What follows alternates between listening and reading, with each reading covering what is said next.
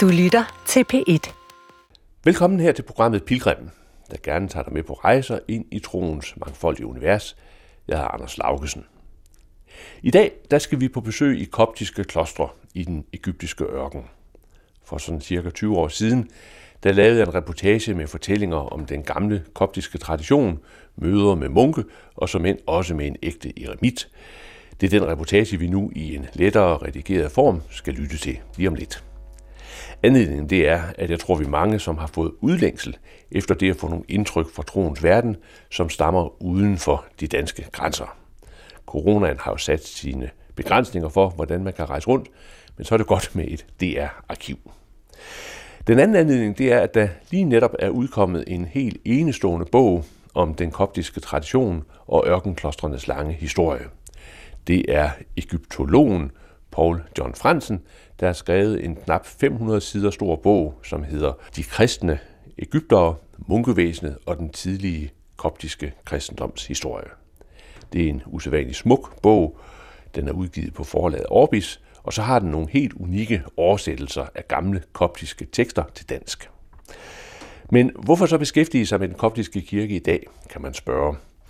Ja, hvis man vil have en fornemmelse af et ekko, et ekko, der går mange århundreder tilbage, så er den koptiske kirke faktisk et godt sted at begynde. Hvis man tager ud til en gudstjeneste i et ørkenkloster, så får man fornemmelsen af fortællinger og idealer, som spejler de første kristne munke i 400-tallet. At være med til en koptisk gudstjeneste er noget enestående, sansligt, som med sanserne fører en tilbage i tiden. Og det er der også nogen, der i dag får inspiration fra her i Danmark.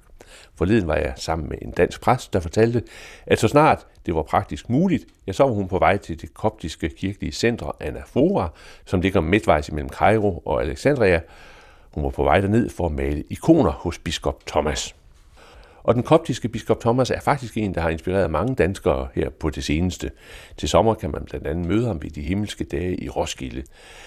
Men øh, nu skal vi til de koptiske klostre i den egyptiske ørken. En reportage. God fornøjelse.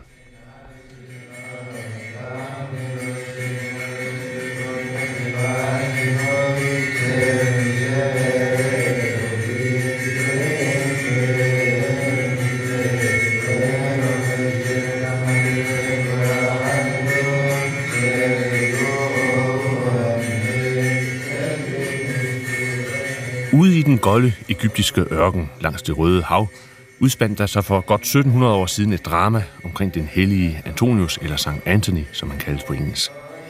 Hans livsfortælling blev helt grundlæggende for den kristne kirkes klosterbevægelse. Ikke bare i Ægypten, i den koptiske kirke, men overalt i øst og vest kom Antonius til at inspirere munker og nonner til at vende verden ryggen og i stedet vende sig mod Gud. Hvad er derfor mere naturligt end at begynde fortællingen om munkelivet i den koptiske kirke en tidlig blæsende morgen i den egyptiske rå ørken på vej op til Antonius hule.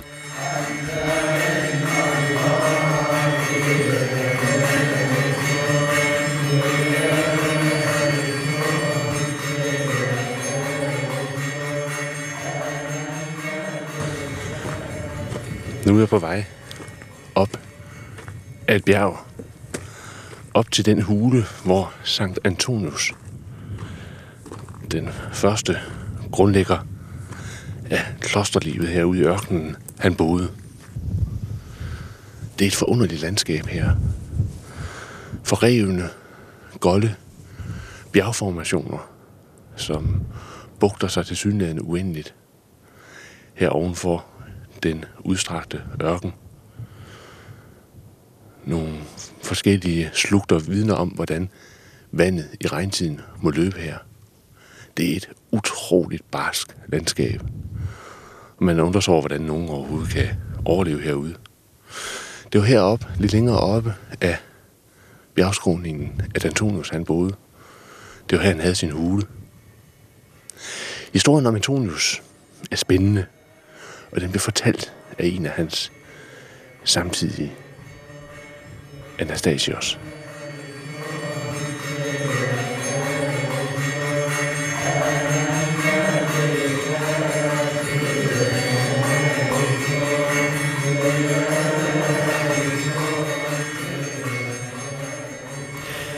Antonius var født af velhavende forældre, og eftersom de var kristne, blev han opdraget i den kristne tro. Da han voksede op som barn, kunne Antonius ikke bære at lære at læse og han ønskede at holde sig på afstand af kammerater. Alt, hvad han levede for, var at være i sine forældres hus. Om søndagen tog han med dem i kirke. Selvom forældrene var rige, fordrede han aldrig mere, end han fik. Da forældrene døde, blev han efterladt med en søster. Antonius var på det tidspunkt 18 år og fik overladt ansvaret for såvel forældrenes rigdom som for sin søster. Et halvt år efter forældrenes død gik han på vej til kirken og tænkte på, hvordan apostlene havde forsaget alt for at følge frelseren, og hvordan de kristne ifølge apostlenes gerninger solgte alt, hvad de ejede, gav det til de fattige. Da Antonius kom ind i kirken, skete det, at evangeliet blev læst op, og han hørte Herren sige til den rige mand, Hvis du vil være fuldkommen, der gå og sælg alt, hvad du ejer, og giv det til de fattige, og du skal have en skat i himlen. Det var som om, det var forberedt af Gud. Antonius forlod straks herrens hus og gav alt, hvad han ejede af penge til landsbyens beboere. Senere solgte han ejendommene og gav pengene til de fattige og beholdt kun nogle få ting til sin søster. Da han igen kom ind i Herrens hus, hørte han evangeliet blive læst, hvor i Herren siger, Vær ikke bange for dagen i morgen. Han forlod da kirken og solgte det sidste, han havde, og overlod sin søster i nogle respektable og troværdige jomfruers varetægt. På det tidspunkt var der ikke kloster i Ægypten, og ingen munke kendte derfor ude i den store ørken. Alle, der ville give opmærksomheden til Gud, disciplinerede sig selv og levede i isolation langt fra landsbyerne. Antonius havde hørt om en vis mand i en nærliggende landsby, og han drog derhen i nærheden af ham. Antonius koncentrerede sine tanker for ikke at tænke på sine forældre eller sin familie. Han arbejdede med sine hænder og brugte pengene på lidt brød og gav resten til de fattige. Han bad konstant og lærte nødvendigheden af at bede uden ophør. Alt, hvad der blev læst i kirken, tog han til sig, og i ham tog hukommelsen bøgernes sted. Antonius var elsket af alle. Djævlen, som misunder alt godt, kunne ikke bære at se sådan en målrettethed i ungdommen. Først forsøgte han at få Antonius væk fra det disciplinerede liv ved at fylde hans tanker med minder om hans besiddelser, ansvaret over for søsteren, kærligheden til penge. Da fjenden så sin egen svaghed over for Antonius, satte han sin tillid til våbnet rettet mod Antonius underliv. En nat tog djævlen en kvindes form og fristede Antonius. Men Antonius tænkte på Kristus og slukkede ilden i fjendens bedrag. Antonius kæmpede i mange år med djævlen, men da han var 35 år, lovede Gud, at han altid ville være hans hjælper og gøre ham berømt. Antonius forlod da sit sted og begav sig ud i ørkenen for at finde et nyt sted, hvor han kunne være helt alene.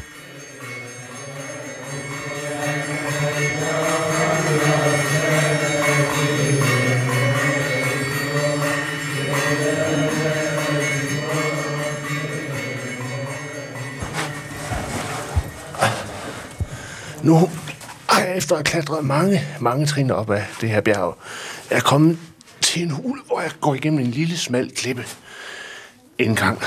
Og nu har jeg lomlygt med mig til bevæger mig ned af nogle, nærmest nogle trin, kommer ned af en lille bitte trappe ind i et mørkt hule. En lille bitte hule, den er vel, skal vi sige, åh, oh, det er lige for, jeg ikke kan få maven igennem her. Den er vel 2 gange 2 meter og 3 meter i højden. Der er et lille bitte alter her med et billede af den hellige Antonius og med forskellige billeder af Jesus. Det er en meget lille hule, og vender man sig ud her, kan man se igennem en cirka 10 meter klippesprække, som man altså maver sig igennem ud på himlen. Ellers er det fuldstændig mørkt herinde. Jeg ved ikke, hvordan jeg skal beskrive hulen herinde. Nu tænder jeg min lampe. Hvis man går hen i den ene ende af hulen, ligesom der fører en lille gang videre op. Den er nu så smalt, at jeg vil ikke gøre noget forsøg på at komme derind. Væggen er forrevet. Der er et lille hul her. Man kan forestille sig, at man, ved, hvor man som enebo havde opbevaret nogle ting, det kan man forestille sig, at man gjorde dernede. Og stemningen herinde er øh, intens. Man kan godt mærke, at det er et sted, der bliver besøgt af pilgrimme. Det er et gammelt sted. Det er underligt at tænke sig, hvordan nogle mennesker har kunnet overleve heroppe. Og egentlig også, hvordan nogle af kristendommens største impulser og største historier er udgået herfra. For det er i den her hule, at Antonius, han kæmpede med djævlen og dæmonerne og sejrede til sidst. Og det var her omkring, at folk begyndte at samles for at møde den hellige Antonius. Udenfor står pilgrimene, nogle unge pilgrimer, og venter på at kunne komme ind. Og det var herindefra, at denne vision var med til at blive grundlagt, som var herude i ørkenklostrene af menneskets stræben imod hellighed.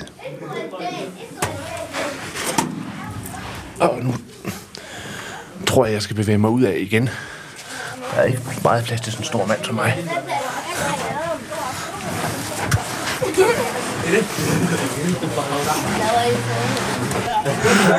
Thank you. Hello. Stor latter. Jeg tror aldrig, man har set så stor en mand komme ud af så lille en hule før.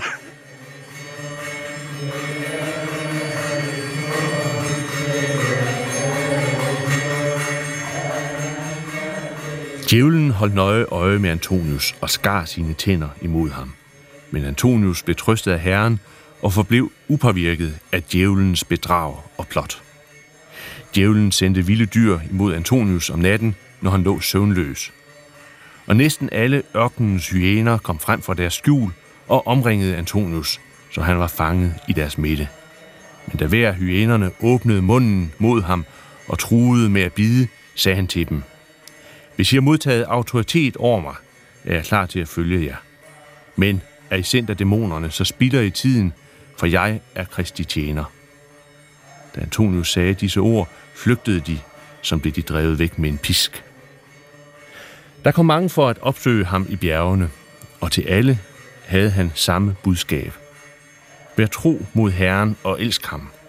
Vogt jer for uanstændige tanker og kødets nydelse – og som der står skrevet i ordsprogenes bog, lad jer ikke blive bedraget af mavens følelser. Forkast forfængelighed og bed uden ophør. Syng hellige salmer før og efter søvnen, og tag skriftens forskrifter til jer. Og han bad dem specielt huske på apostlenes ord. Lad aldrig solen gå ned over din vrede. Og Antonius sagde til dem, Hver dag skal I se på jeres handlinger dag og nat – og har nogen syndet, så lad ham høre op med at synde. Og har nogen ikke syndet, skal han ikke prale dermed.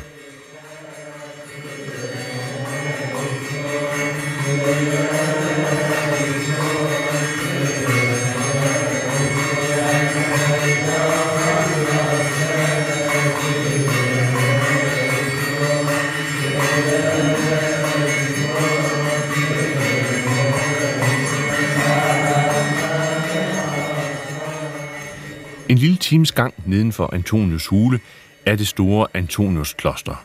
I dag er det hjemsted for over 100 munke, der lever inden for klostermuren. Når man er i ørkenen, så er vand lige med liv. Her i Sankt Antonius kloster, eller ved Sankt Antonius kloster, er der en kilde, som giver øh, 100 kubikmeter vand om dagen. Det gør, at man inden for klosterområdet øh, kan have store dadelpalmer stående.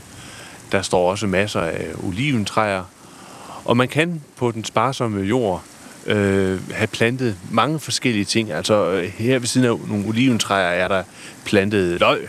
Øh, og jeg tror, der står nogle tomatplanter øh, længere derovre. Altså hver eneste kvadratmeter bliver faktisk udnyttet og brugt. Sankt Antonius klosteret er ganske stort hvis man øh, går rundt om den ydre mur, der afstikker klosterets grænser, så tager det efter sigende en times tid at gå hele vejen rundt. Selve hovedklosteret, eller selve klosteret inden for øh, klostermuren, er vel, hvis jeg skal sige noget, så er det vel mm, 400-500 gange 400-500 meter. Og inde i klosteret er der så en række forskellige huse, sådan så det mest af alt minder om en landsby. Munkene har herude først og fremmest til opgave at passe deres tidbønder. De har deres øh, tidbønder, som består af en del af Davidsalmerne, som skal læses hver dag. Og om morgenen, der går man til fælles tidbøn og efterfølgende gudstjeneste, hvor der fejres nadver. Og i løbet af dagen har man så forskellige gørmål. Ofte vil det være sådan, at mange munkene de, øh, bruger tiden inde i deres celler, hvor de er i gang med øh, små håndværk. Det kan for eksempel være at lave kors. Der er også andre håndværk. Det kunne være at sy hattene, som munkene har, syet tøjet. Øhm, i det hele taget, så er der en lille smule arbejde forbundet med klosterlivet, men ikke for meget. Og det betyder så også, at det materielle niveau her i klosterne er ganske, ganske øh, ringe sammenlignet med andre kloster, for eksempel i den byzantinske tradition, eller for den sags skyld i den katolske tradition, så må man sige, at munkene her, de lever et meget primitivt og enkelt liv. Indtil for øh, nogle ganske få år siden, ja, faktisk indtil 1973, så var Antonius-klostret her afskåret i den grad fra omverdenen. Fra øh, den nærmeste større by, Beni Suef, tog det efter sine tre dage at ride herud på kamel. Men i øh, 73, i forbindelse med krigen med Israel, blev der bygget en vej, som gik herud forbi. Og det betyder, at der i dag er sket en kolossal udvikling her i klostret fra at det har været et kloster, hvor man hovedsageligt har øh, centreret omkring, eller kun har centreret omkring munkenes religiøse liv, så er klosteret nu blevet et af de mange centre i den koptiske kirke, hvor koptiske pilgrimme tager hen. Uden for den indre klostermur her er der bygget hostels, steder, hvor pilgrimene kan overnatte, og man har plads til 200 overnattende gæster. Og man har ganske ofte øh, fyldt op herude. Men for uden de 200 overnattende gæster, ja, så er der jo plads til mange, mange, mange busser, der kommer hertil med pilgrimme, som er på dagbesøg. Pave Sinuda og før ham Pave Kyril har bevidst arbejdet med at trække klostrene fra at være tilbagelukkede, isolerede samfund til at blive en del af kirken. Tidligere var det faktisk sådan, at munkene stod ikke under paven, men stod i direkte under øh, den lokale øh, valgte abbed her. Men nu er det sådan, at munkene står under pave Sinudas øh, overherredømme, og det betyder, at de altså faktisk bliver brugt som en bevidst del i hans missionsstrategi.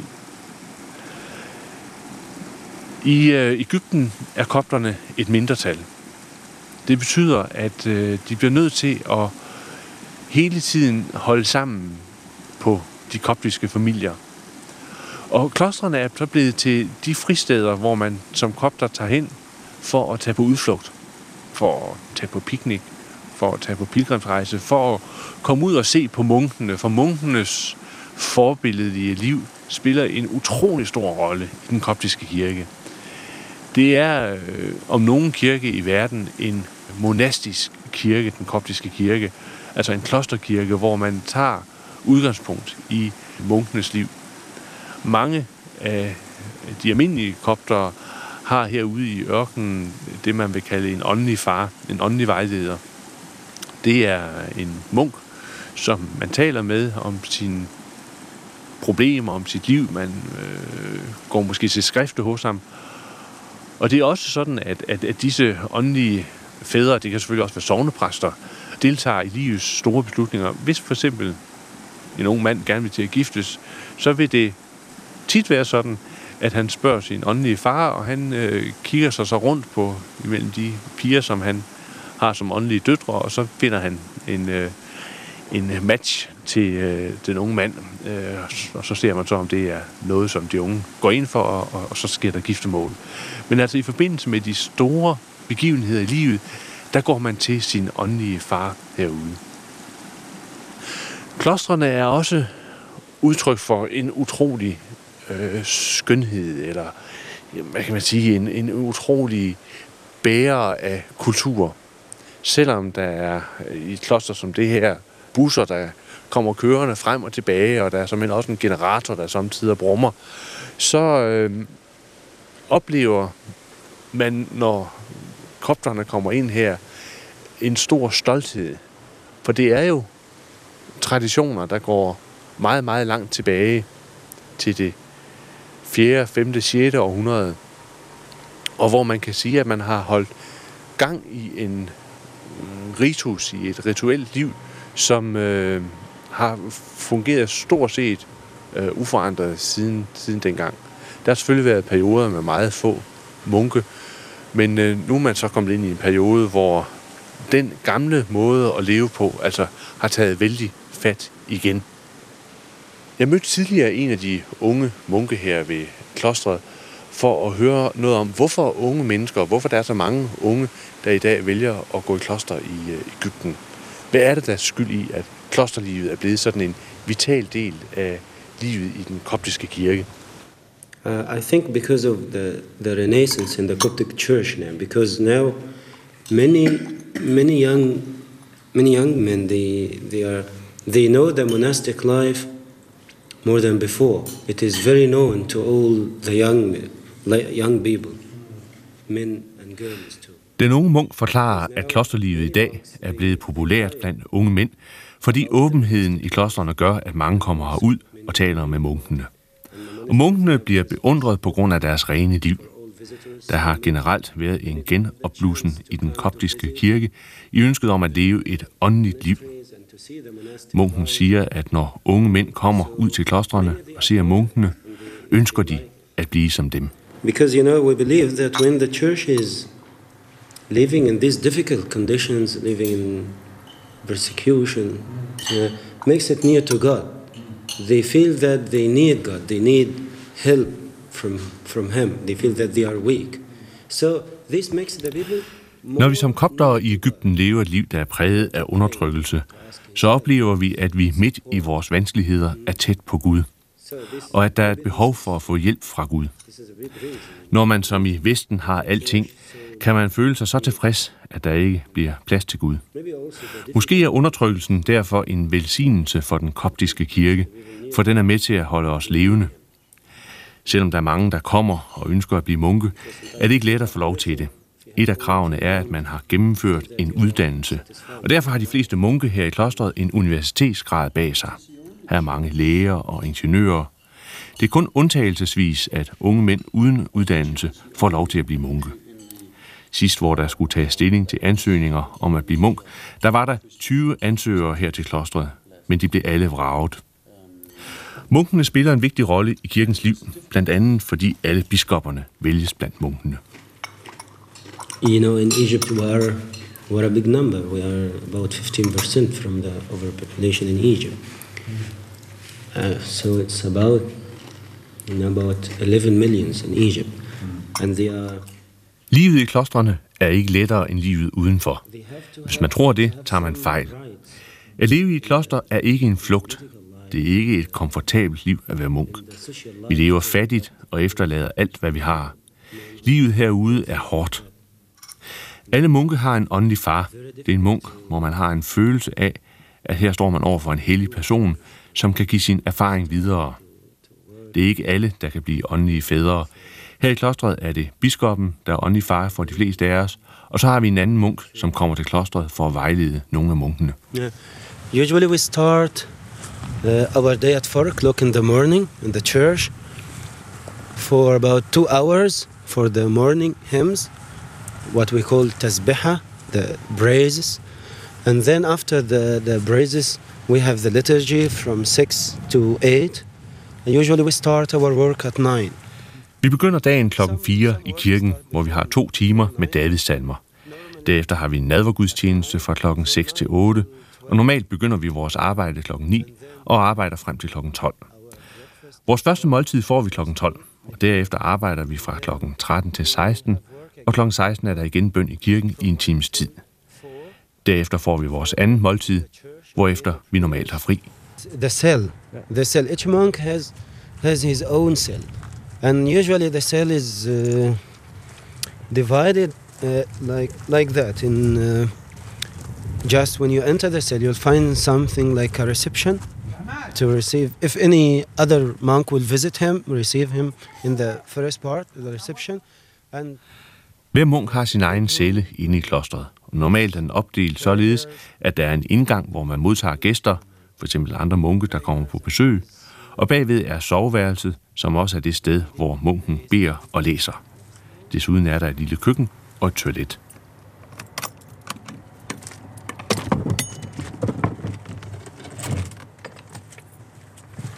Ah, ja. It's, it's very big. Yeah. Uh, this zamel was used to grind wheat to to prepare their flour for the bread here, and you see it was turned round, round by an animal here to turn it round, and they put the wheat. Stedet her er blevet brugt til at male kornet, og møllestenen blev trukket af dyr. Møllen her er fra det 9. århundrede. Krukkerne derovre blev brugt til opbevaring, specielt til vinen, der bliver brugt ved nadvergudstjenesten.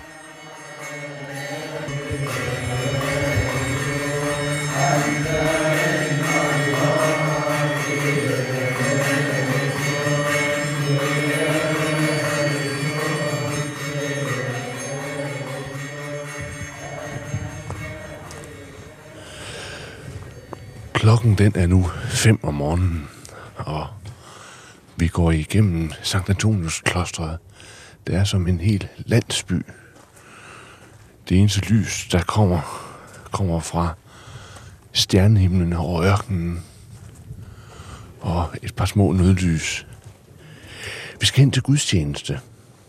Den første del af gudstjenesten er salmerne, der synges. Og munkene, de har allerede været i gang i en time, altså siden klokken 4. Nu er klokken altså 5, og vi slutter os til munkene, og det fortsætter øh, frem til klokken 8, hvor man er færdig med den guddommelige liturgi. Husene her på hver sin side af den lille gade, vi går igennem, rejser sig i 4, 5, 6 meters højde og er beklædte med sådan sandfarvet ler. Man ser konturerne og skyggerne fra nogle af de andre pilgrimme og en enkelt munk, der står i sit sorte gevand.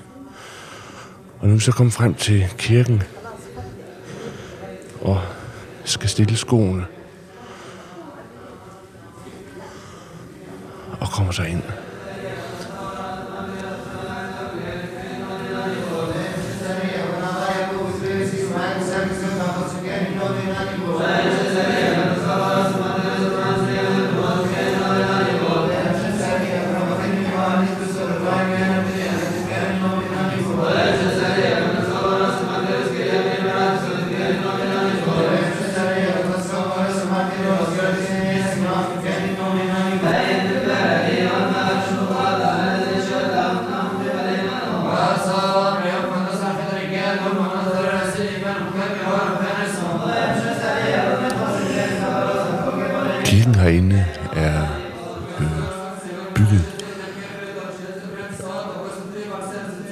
Som rektangulært rum. Den er vel 15 gange 12 meter og støttes af seks store søjler. På gulvet ligger der et rødt gulvtæppe. Og den bagerste del af kirken, altså den der er længst væk fra alderet, er forbeholdt kvinderne. De sidder her langs væggen med tørklæde om hovedet. Og her ved den næste afdeling, øh, som er rammet ind af et, øh, et træstakit, øh, der står mændene, nogle sidder på gulvet, Nogle går helt op til øh, den afskærmning, der er imellem mandeafdelingen og så afdelingen, der er forbeholdt munken. Inde bag ved gitteret, som man kan se igennem, der står munkene foran pulte, hvor der er sterinlys, som brænder. De er i gang med at synge Davidssalmerne. Foran dem er der igen en adskillelse, og den er til gengæld lukket. Der er tre åbninger i den, hvor der hænger øh, nogle tæpper for. Og øh, det er adskillelsen imellem rummet, hvor der synges stavesalmer, og så alderet. Op på toppen af det udskårende øh, adskillelse mellem alterpartiet og så der, hvor munken nu står og synger, der hænger der øh, ikoner, som er malet med øh, en guldbaggrund, sådan ser det ud herfra i hvert fald. Lige herovre til venstre, altså inde i mandafdelingen, der sidder der en munk i sin sorte, jeg vil næsten sige støvsorte øh, munkedragt, og med sin kyse om hovedet. Han har lige været i gang med at øh, kigge noget, der ligner 10 små runde brød meget nøje efter, for at se, om de havde det stempel, det kors, som de øh, skal have. Det er de brød, som om lidt her, eller lidt, altså om en times tid, skal bruges i øh, den egentlige gudstjeneste. De er her til morgen blevet bagt over i, øh, over i klosters bageri, som kaldes Bethlehem. Og der bages altså brød hver eneste dag i, i Bethlehem.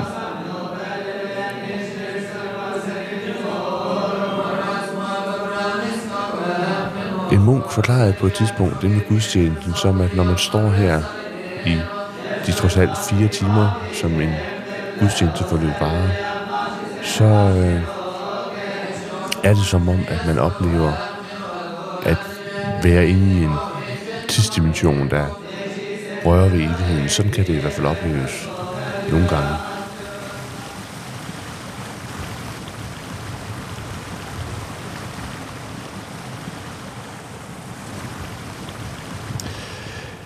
Hvis ikke der var en munk med, som kendte vejen, så var det simpelthen umuligt at finde vej her igennem bjerglandskabet. En lille, bitte, smal sti går nu her langs et af de vadier, der bliver fyldt op med vand, når det en sjældent gang regner her. Og den fører op af bjerget, op til en enebor. For traditionen tilbage fra St. Anthony lever videre i dag. Vi er på vej op for at besøge en australsk munk, Father Lazarus, som nu i, jeg skal lige se, hvor jeg går her, sådan, som nu i øh, fem år har boet heroppe på bjerget i en øh, klippehule. Nu vinker han deroppe fra, han kan se, at vi kommer. Øh, I en klippehule, som han øh, har fået indrettet, sådan så han kan øh, sidde deroppe og, og bede og, og øh, have sin daglige praksis. Det er ret enestående, vi har fået lov til at komme op og besøge ham, fordi det er noget, der normalt ikke sker. Og man må jo i hvert fald konstatere, at denne her vej her, den finder man ikke selv. Okay, so you come in and close the door for me, please, because I don't want the, the cold air to come. Yeah. Yes. Come, come, come. One of you. Just we will pray first before we talk. Huh? In the name of the Father, Son, and the Holy Spirit, one God, Amen. Lord have mercy, Lord have mercy, Lord send down your blessing upon us. Lord make us worthy to pray thankfully. Uh, our Father. You see, there are this part. You see this? This is made. This is built. Man skal ind igennem en lille dør, som fører ind til hulen, hvor Abuna Lazarus bor. Uden for selve hulen er der bygget noget, der minder om et vindfang på to gange halvanden meter. Her har Abuna Lazarus et lille bord og nogle få store bibelske kommentarværker. Hulen bagerst inde er præcis så stor, at der kan sidde to mennesker sammenkrøbet derinde. Klippegulvet er dækket af et tæppe, og der er en madras. Op ad den forrevne klippevæg herinde i hulen står der ikoner af Maria og Jesus. Nogle af ikonerne er egyptiske, andre russiske. Et par olielamper og nogle sterinlys giver lys herinde om aftenen. I, read some spiritual books. And I spend a lot of time with the Bible. This is my, my main... Uh, before I was an academic, you know, I was a. Abuna Lazarus forklarer, at han tidligere var akademiker og havde undervist i filosofi ved et universitet i Australien. Derfor var det almindeligt for ham at gå kritisk til enhver form for litteratur, så da han begyndte at læse Bibelen, var det naturligt at begynde med at læse kritiske bibelkommentarer. Men hurtigt fandt han ud af, at de var sataniske, fordi de forklarede, at Bibelen var sammensat af forskellige traditioner. You know, this is totally wrong. The Bible is the inspired word of God, uh, written by the Holy Spirit through the prophets. Men det er fundamentalt forkert. Bibelen er Guds ord og skrevet af Helligånden gennem profeterne. Lazarus, der er af australsk oprindelse, er intens og engageret. I sin sorte munkekjortel med en sort korsstængt broderet kyse på hovedet og sit store, lyse skæg, ja, der ligner han unægteligt et levn fra en fjern fortid. Men i sin måde at tale og argumentere på, fornægter det sig ikke, at han indtil for blot ni år siden underviste ved et universitet. Og dengang var han overbevist ateist. Et stort svigt i forbindelse med sin mors død ni år tidligere havde ført ham på en færd, der ville lyde usandsynlig, hvis ikke det var fordi han selv sad midt i hulen, som bevis på, at han talte såre sandt. Tilfældigt var han efter morens død kommet på besøg i et serbisk ortodox kloster i Australien. Og der havde han i et syn mødt Jomfru Maria. Fra den ene dag til den anden havde han sagt sin stilling ved universitetet op og ville være munk. Først på munkerepublikken Athos ved Grækenland. Senere var han af urensagelige veje havnet i Ægypten, hvor han stik imod alle odds havde fået lov til at leve som munk i et kloster uden for Cairo. Klostret var blevet ledet af den koptiske kirkes overhoved Pave Shenouda den anden. Nu er det ikke sådan at blive koptisk munk, og der slet ikke som udlænding. Men hvad endnu vanskeligere er det at få lov til at leve som eremit i bjergene. Men for fem år siden skete det. Abuna Lazarus fik Pave Shenoudas personlige tilladelse til at etablere sig i en hule som eremit. This part of the cave, i close this curtain you see behind you. Yes. If I close it, it will be dark in here, right? Den inderste del af hulen kan jeg gøre helt mørk ved at trække gardin for, forklarer Lazarus. I den koptiske tidebøn er der syv daglige bedestunder. Det er det samme som i den katolske tradition. Og det er de obligatoriske bønder for alle munke. De er kanoniske. I bønnebogen bliver nogle af Davidsalmerne gentaget op til tre gange om dagen. Men der er kun 73 Davidsalmer i bønnebogen. Det vil sige, at halvdelen af de Davidsalmer, som vi finder i det gamle testamente, ikke er med. For munke i et kloster er det, som er taget med i bønnebogen, tilstrækkeligt. Og med deres arbejde, der kæmper de for selv at kunne nå dem hver dag. Men for en eremit er bønnebogen ikke tilstrækkeligt. For man læser det, og man bliver færdig, og hvad så? Derfor fik jeg velsignelse af min åndelige far til at læse 150 salmer hver dag. Jeg læser altså hele salteret, alle Davids salmerne, hver dag. Det er en tradition, at biskopperne tidligere skulle kunne alle Davids salmerne udenad. Det er det ikke længere, og jeg kan dem bestemt ikke udenad. Et af målene med bøn er at hjælpe en til at glemme sig selv. Når man læser salmerne, kommer man ind i salmistens bevidsthed. Vi læser salmerne allegorisk, det vil sige som et billede på noget andet. Når David forbander sine fjender, er det derfor ikke hans politiske fjender, det drejer sig om, men det er djævlen. That every day we believe that the devils, the demons, the, the, the, minions, the servants of, of Satan are attacking the monk. Antonian Hver dag tror vi, at djævlen og dæmonerne angriber munken. Det er en del af traditionen efter Antonius, for Antonius selv blev slået korporligt, og spirituelt blev han konstant angrebet af dæmoner. I traditionen efter Antonius ser vi det som vores udfordring, og vi accepterer, at dæmonerne vil komme og forsøge at få os til at vende os fra bønnen. For bønnen brænder dem. Den er som ild på deres haler. the spiritual struggle of the monk against the demons which beset him. This is the context of his prayer life. Right?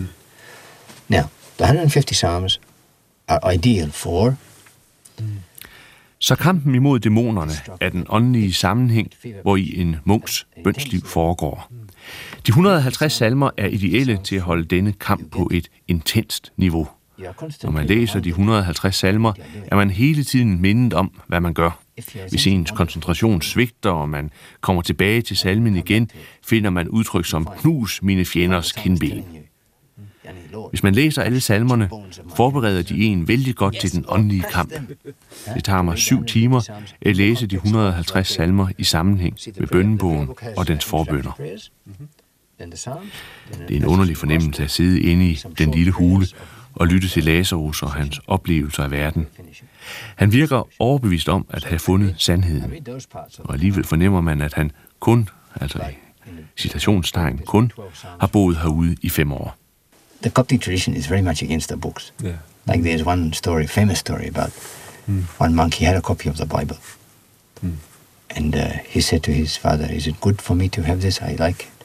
His father said, ah, "It's good, but if you don't have it, it's better." And he sold it. Den koptiske tradition er imod, at man har bøger. Der er en historie om en munk, som solgte sin bibel, og da de andre munke spurgte hvorfor, svarede han, jeg solgte den bog, som fortalte mig at sælge alt det, jeg har. Men jeg har stadig mine bibelbøger, konstaterer Abuna Lazarus. Der var engang en munk, som konstaterede, at jeg jo opbevarer al hjælpen til inkerne og de fattige på min boghylde. They they learn by heart. Phenomenal amounts. I mean, I can't. I, I don't know why, but one monk I know, he knows the 150 psalms by heart. He's now learning all the gospels by heart. He knows, I think. De andre munke lærer udenad. Det er jeg ikke i stand til. Jeg kender en munk, som kan 150 salmer udenad, og han kan næsten hele det nye testamente udenad. Han bor i en hule. Min hule er menneskelig. Jeg har mine ikoner og bøger. Men når jeg går ned til hans hule, er der ingenting. Der er en græsmåtte. Han har end ikke nogen sko. Han beder sine salmer om natten uden brug af lys, for han kan dem jo udenad. Det er den koptiske måde. Jeg er ganske vist i den koptiske kirke, men jeg bærer samtidig hele den vestlige bagage med mig. Jeg er kun halv kopter. At besøge Lazarus i hans hule er, bøgerne til trods, at stå midt i en århundrede gammel tradition for askese. Hver aften ved midnat går Abuna Lazarus over til Antonius grav, som ligger en halv times gang fra hans egen hule. Det er en stejl og ujævn vej i mørket. En nat skred Abuna Lazarus, men på vej ned ad bjergsiden kom Maria og holdt ham fast om brystet og reddede ham. En anden munk nede fra Antonius kloster kommer også op til hulen ved midnat, og han har et nadverbrød med. Det er det brød, hvorfra man tager de små stykker brød, der skal bruges til selve nadveren. Det, som bliver til overs, har cirka omkredsen som et pitabrød og er cirka halvanden centimeter tykt. Det er normalt Lazarus eneste føde. Det får han med hjem. Hver tredje uge går han ned til en anden eneboer i en hule, som har fået grøntsager fra klostret. Lazarus tager så grøntsager med hjem til en uges forbrug. De spises rå. Nadverbrødet smøres med lidt honning, når det altså ikke er fastetid, og det er det 250 dage om året. For i fastetiden, der strøes der salt på brødet i stedet. En svaghed har Lazarus dog, og det er kaffe. Hver dag får han to kopper pulverkaffe, som han tilbereder inde i et meget lille køkken, hvor han også opbevarer flasker med vand. I. Derinde er der vand nok til tre måneders forbrug. Alt vand skal bæres en time op af bjergvæggen, og det er derfor nødvendigt med lager, hvis nu han skulle gå hen og blive syg. Den store bekymring for den 49-årige munk er, hvad der skal ske, når han bliver gammel. Derfor er Abuna Lazarus gået i gang med at bygge en hule et stykke væk. Den er beregnet til, at en af de yngre munke fra klostret på et tidspunkt kan komme herop og hjælpe med for eksempel at bære vandet op, når Lazarus bliver gammel. Abuna Lazarus er fyldt med historier. Han får besøg cirka 10 gange om året og tager imod med stor venlighed. For eksempel beretter han om, hvordan djævlen engang kom i skikkelse af en stor slange, og vi angreb ham inde i hulen. Men bønderne fik den til at forsvinde. En anden gang så Abuna Lazarus den hellige Antonius i en gennemsigtig skikkelse. Antonius passerede uden for hulen, og han hilste venligt på Abuna Lazarus, som en næsten anerkendende gestus. He, the first month I was here, I was sitting outside and I looked down into the valley hmm. and I saw St. Anthony walking hmm. across the bottom of the valley. He was tall hmm. and he was he was in a in a grey white light and it was a, his body was not corporeal like this. It was it was uh, translucent like sawa like the like the spirit born I told you. And he looked at me up he looked up and he he raised his hand. You see him in his icons he has got sometimes his hand raised he blessed me and he went. Hmm. So from that moment I take that his welcome to me in the mountain was hmm. he gave his blessing for me to stay in the mountain put it like that. As he blessed me in the cave hmm.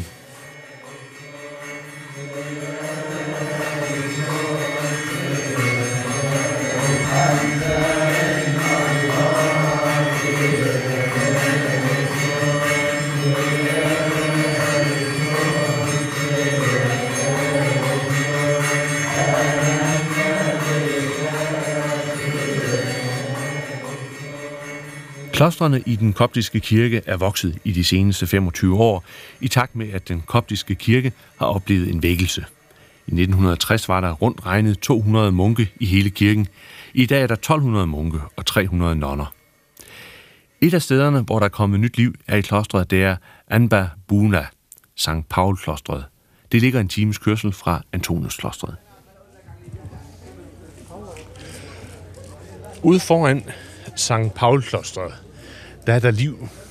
Pilgrimme, gæster er kommet og står ude foran og småsnakker. Over ved en af øh, dørene i en bygning uden for klosteret, der sidder der en munk. Og folk går hen til ham og sidder og taler lidt, og han benziner dem. Og skulle man beskrive stemningen herude, ja, så må det være som sådan hygge og afslappethed. Når man går indenfor i klosteret, så kommer man igennem en stor mur, tyk mur, der er halvanden meter tyk af sten. Og der er en stor ståldør. Den er nu forholdsvis ny. Den er jo måske 50 år gammel eller sådan noget retning. For i gamle dage var det sådan, at for at komme ind i klosteret, der skulle man hejses op i et reb op ad den 7-8 meter høje mur, og så kunne man komme ind i selve klosteret. Det er Abuna Siman Amba Paula, som følger med os rundt. Klosteret ligger inden for en fæstningsværk, og murene er sandfarvede, og her sidst på eftermiddagen, hvor lyset i ørkenen er begyndt at tage en rødlig farve, der kommer alle mulige nuancer af ja, sandfarvet, orangefarvet frem og gør stedet utrolig smukt. Herinde midt i klosteret, i kernen af klosteret, der ligger der et stort tårn. Tårnet øh, blev bygget som et slags forsvarsværk, sådan så øh, munkene kunne trække sig herind øh, og være der, når de blev udsat for beduinangreb. Klostrets huse giver, som i andre klostre, rum for utrolig stor gæstfrihed. Overalt i eftermiddagssolen, der sidder folk og læser og småsnakker sammen. Og herhenne under et stort oliventræ med brede, brede grene og med udsigt til en lille have, der sidder en gammel munk. Han sidder og ærer en kat. Det er som om, at de to de falder i et med den stillhed, som er herinde. For det, der er karakteristisk ved klostrets, inden for klostrets mure, er den særlige stillhed. Munken sidder og kigger på mig, som jeg nu kommer gående herind, og hans øjne er klare og dybe. Han har hvidt skæg. Og på hovedet har han sin karakteristiske kyse. Det er ligesom en kyse, der består af to dele. I midten er den syet sammen ved hjælp af korssting, og på hver side af kysen er der seks kors, der er øh, broderet, og så er der et kors i nakken, altså 13 kors i alt. Kysen er et symbol på øh, munken, som, som hele tiden er i kamp. En gang, da Sankt Anthony han, øh, var i kamp med djævlen, så tog djævlen hans kyse af hovedet, rev den i to stykker, og Sankt Anthony han syede den så sammen igen med korssting. Men kysen bliver på den måde symbol på den kontinuerlige kamp med djævlen. Forudsætningen for hver kloster er, at der findes vand. Og her i nærheden af øh, St. Paul-klosteret, oppe i nogle klipper, der kommer der hver eneste døgn 4 kubikmeter vand ud.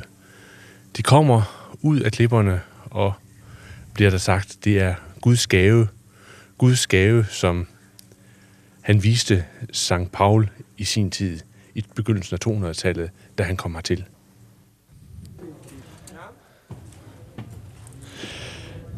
Abuna Simon tager os nu med ind i en kirke, en af de fire kirker her i klostret. Øhm, det er en lille, lav dør, som fører ind i noget, der ligner en hule. Ude foran her, der står masser af øh, sko, som øh, viser, at man, man jo tager skoen af, inden man går ind i en kirke. Og vi kan skimte indenfor i kirken, at der er der en masse frisker, masse malerier, Øh, øjnene er mandelfarvede, farverne er røde og lyseblå og grønne. Øh, smukt er måske det forkerte udtryk, men vældig kraftfuldt er nok det rigtige.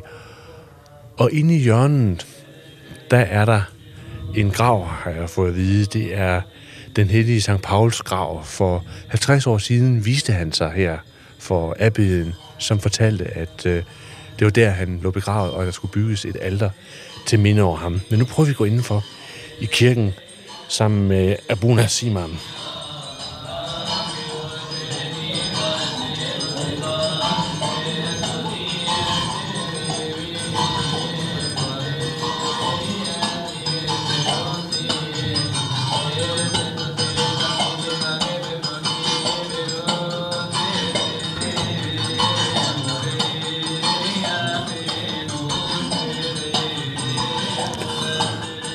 Tydeligt, at der er bygget op omkring en hule her.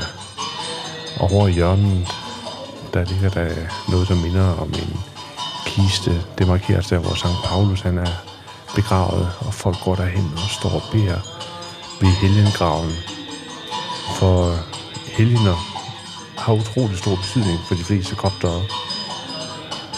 Og lige foran, altså ved siden af, af der, hvor Sankt Paul er begravet, passerer man et, øh, et, et kirkerum, som er adskilt fra øh, det rum, hvor jeg står i, med en stor trævæg. Der er nogle få frisker og ikoner, der hænger på det, og det er derinde, hvor præsterne hver morgen foretager deres øh, øh, liturgi. Nu er der en pige, som er i gang med at skrive noget på et stykke papir, bønder på et stykke papir, som bliver lagt hen til det sted, hvor den hellige Sankt Paul er begravet. Man ser her billeder af den gamle mand, Sankt Paul, der altså var, der var 90 år inde i hulen her, uden at nogen vidste om det, øh, stå og modtage den krave, som hver dag kom og gav ham et halvt brød. Og ved siden af ham ser man også en løve, fordi han var ven med dyrene.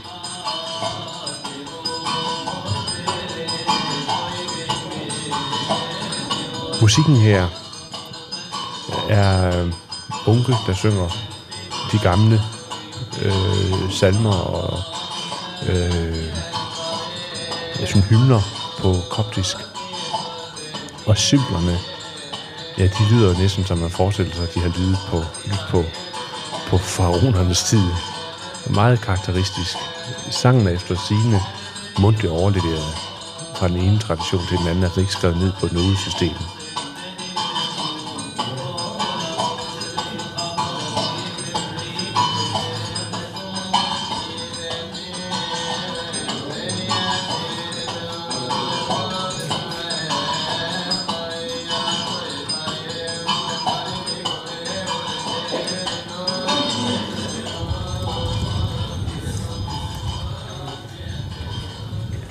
Abuna Simon, som følger os rundt herinde, er øh, 30 år gammel. Han har været i klosteret i 4,5 år øh, og uddannet civilingeniør. Et meget, meget elskeligt menneske, der øh, helt tydeligt har nogle særlige kvaliteter, blandt andet at man føler, at han er 100% nærværende, når han taler med en.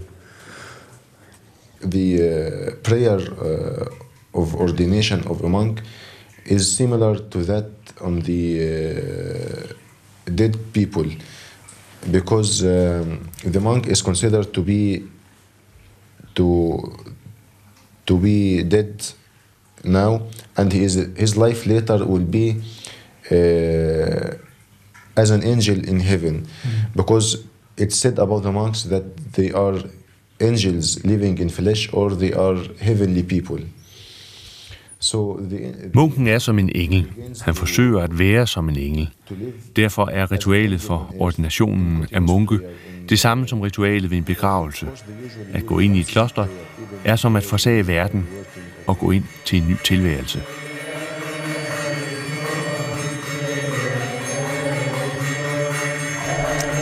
Det var her en genhør med en udsendelse, jeg lavede i 2001 fra en rejse i Ægypten.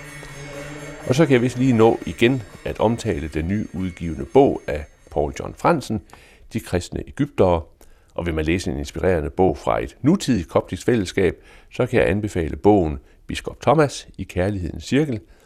Det er en bog, som er udgivet på forlaget Bodal for nogle få år siden. Her er der Anders Laugesen, der siger tak, fordi du lyttede med, og forhåbentlig på genhør om en uge tid, hvor vi skal ud i mørket. Gå på opdagelse i alle DR's podcast og radioprogrammer. I appen DR Lyd.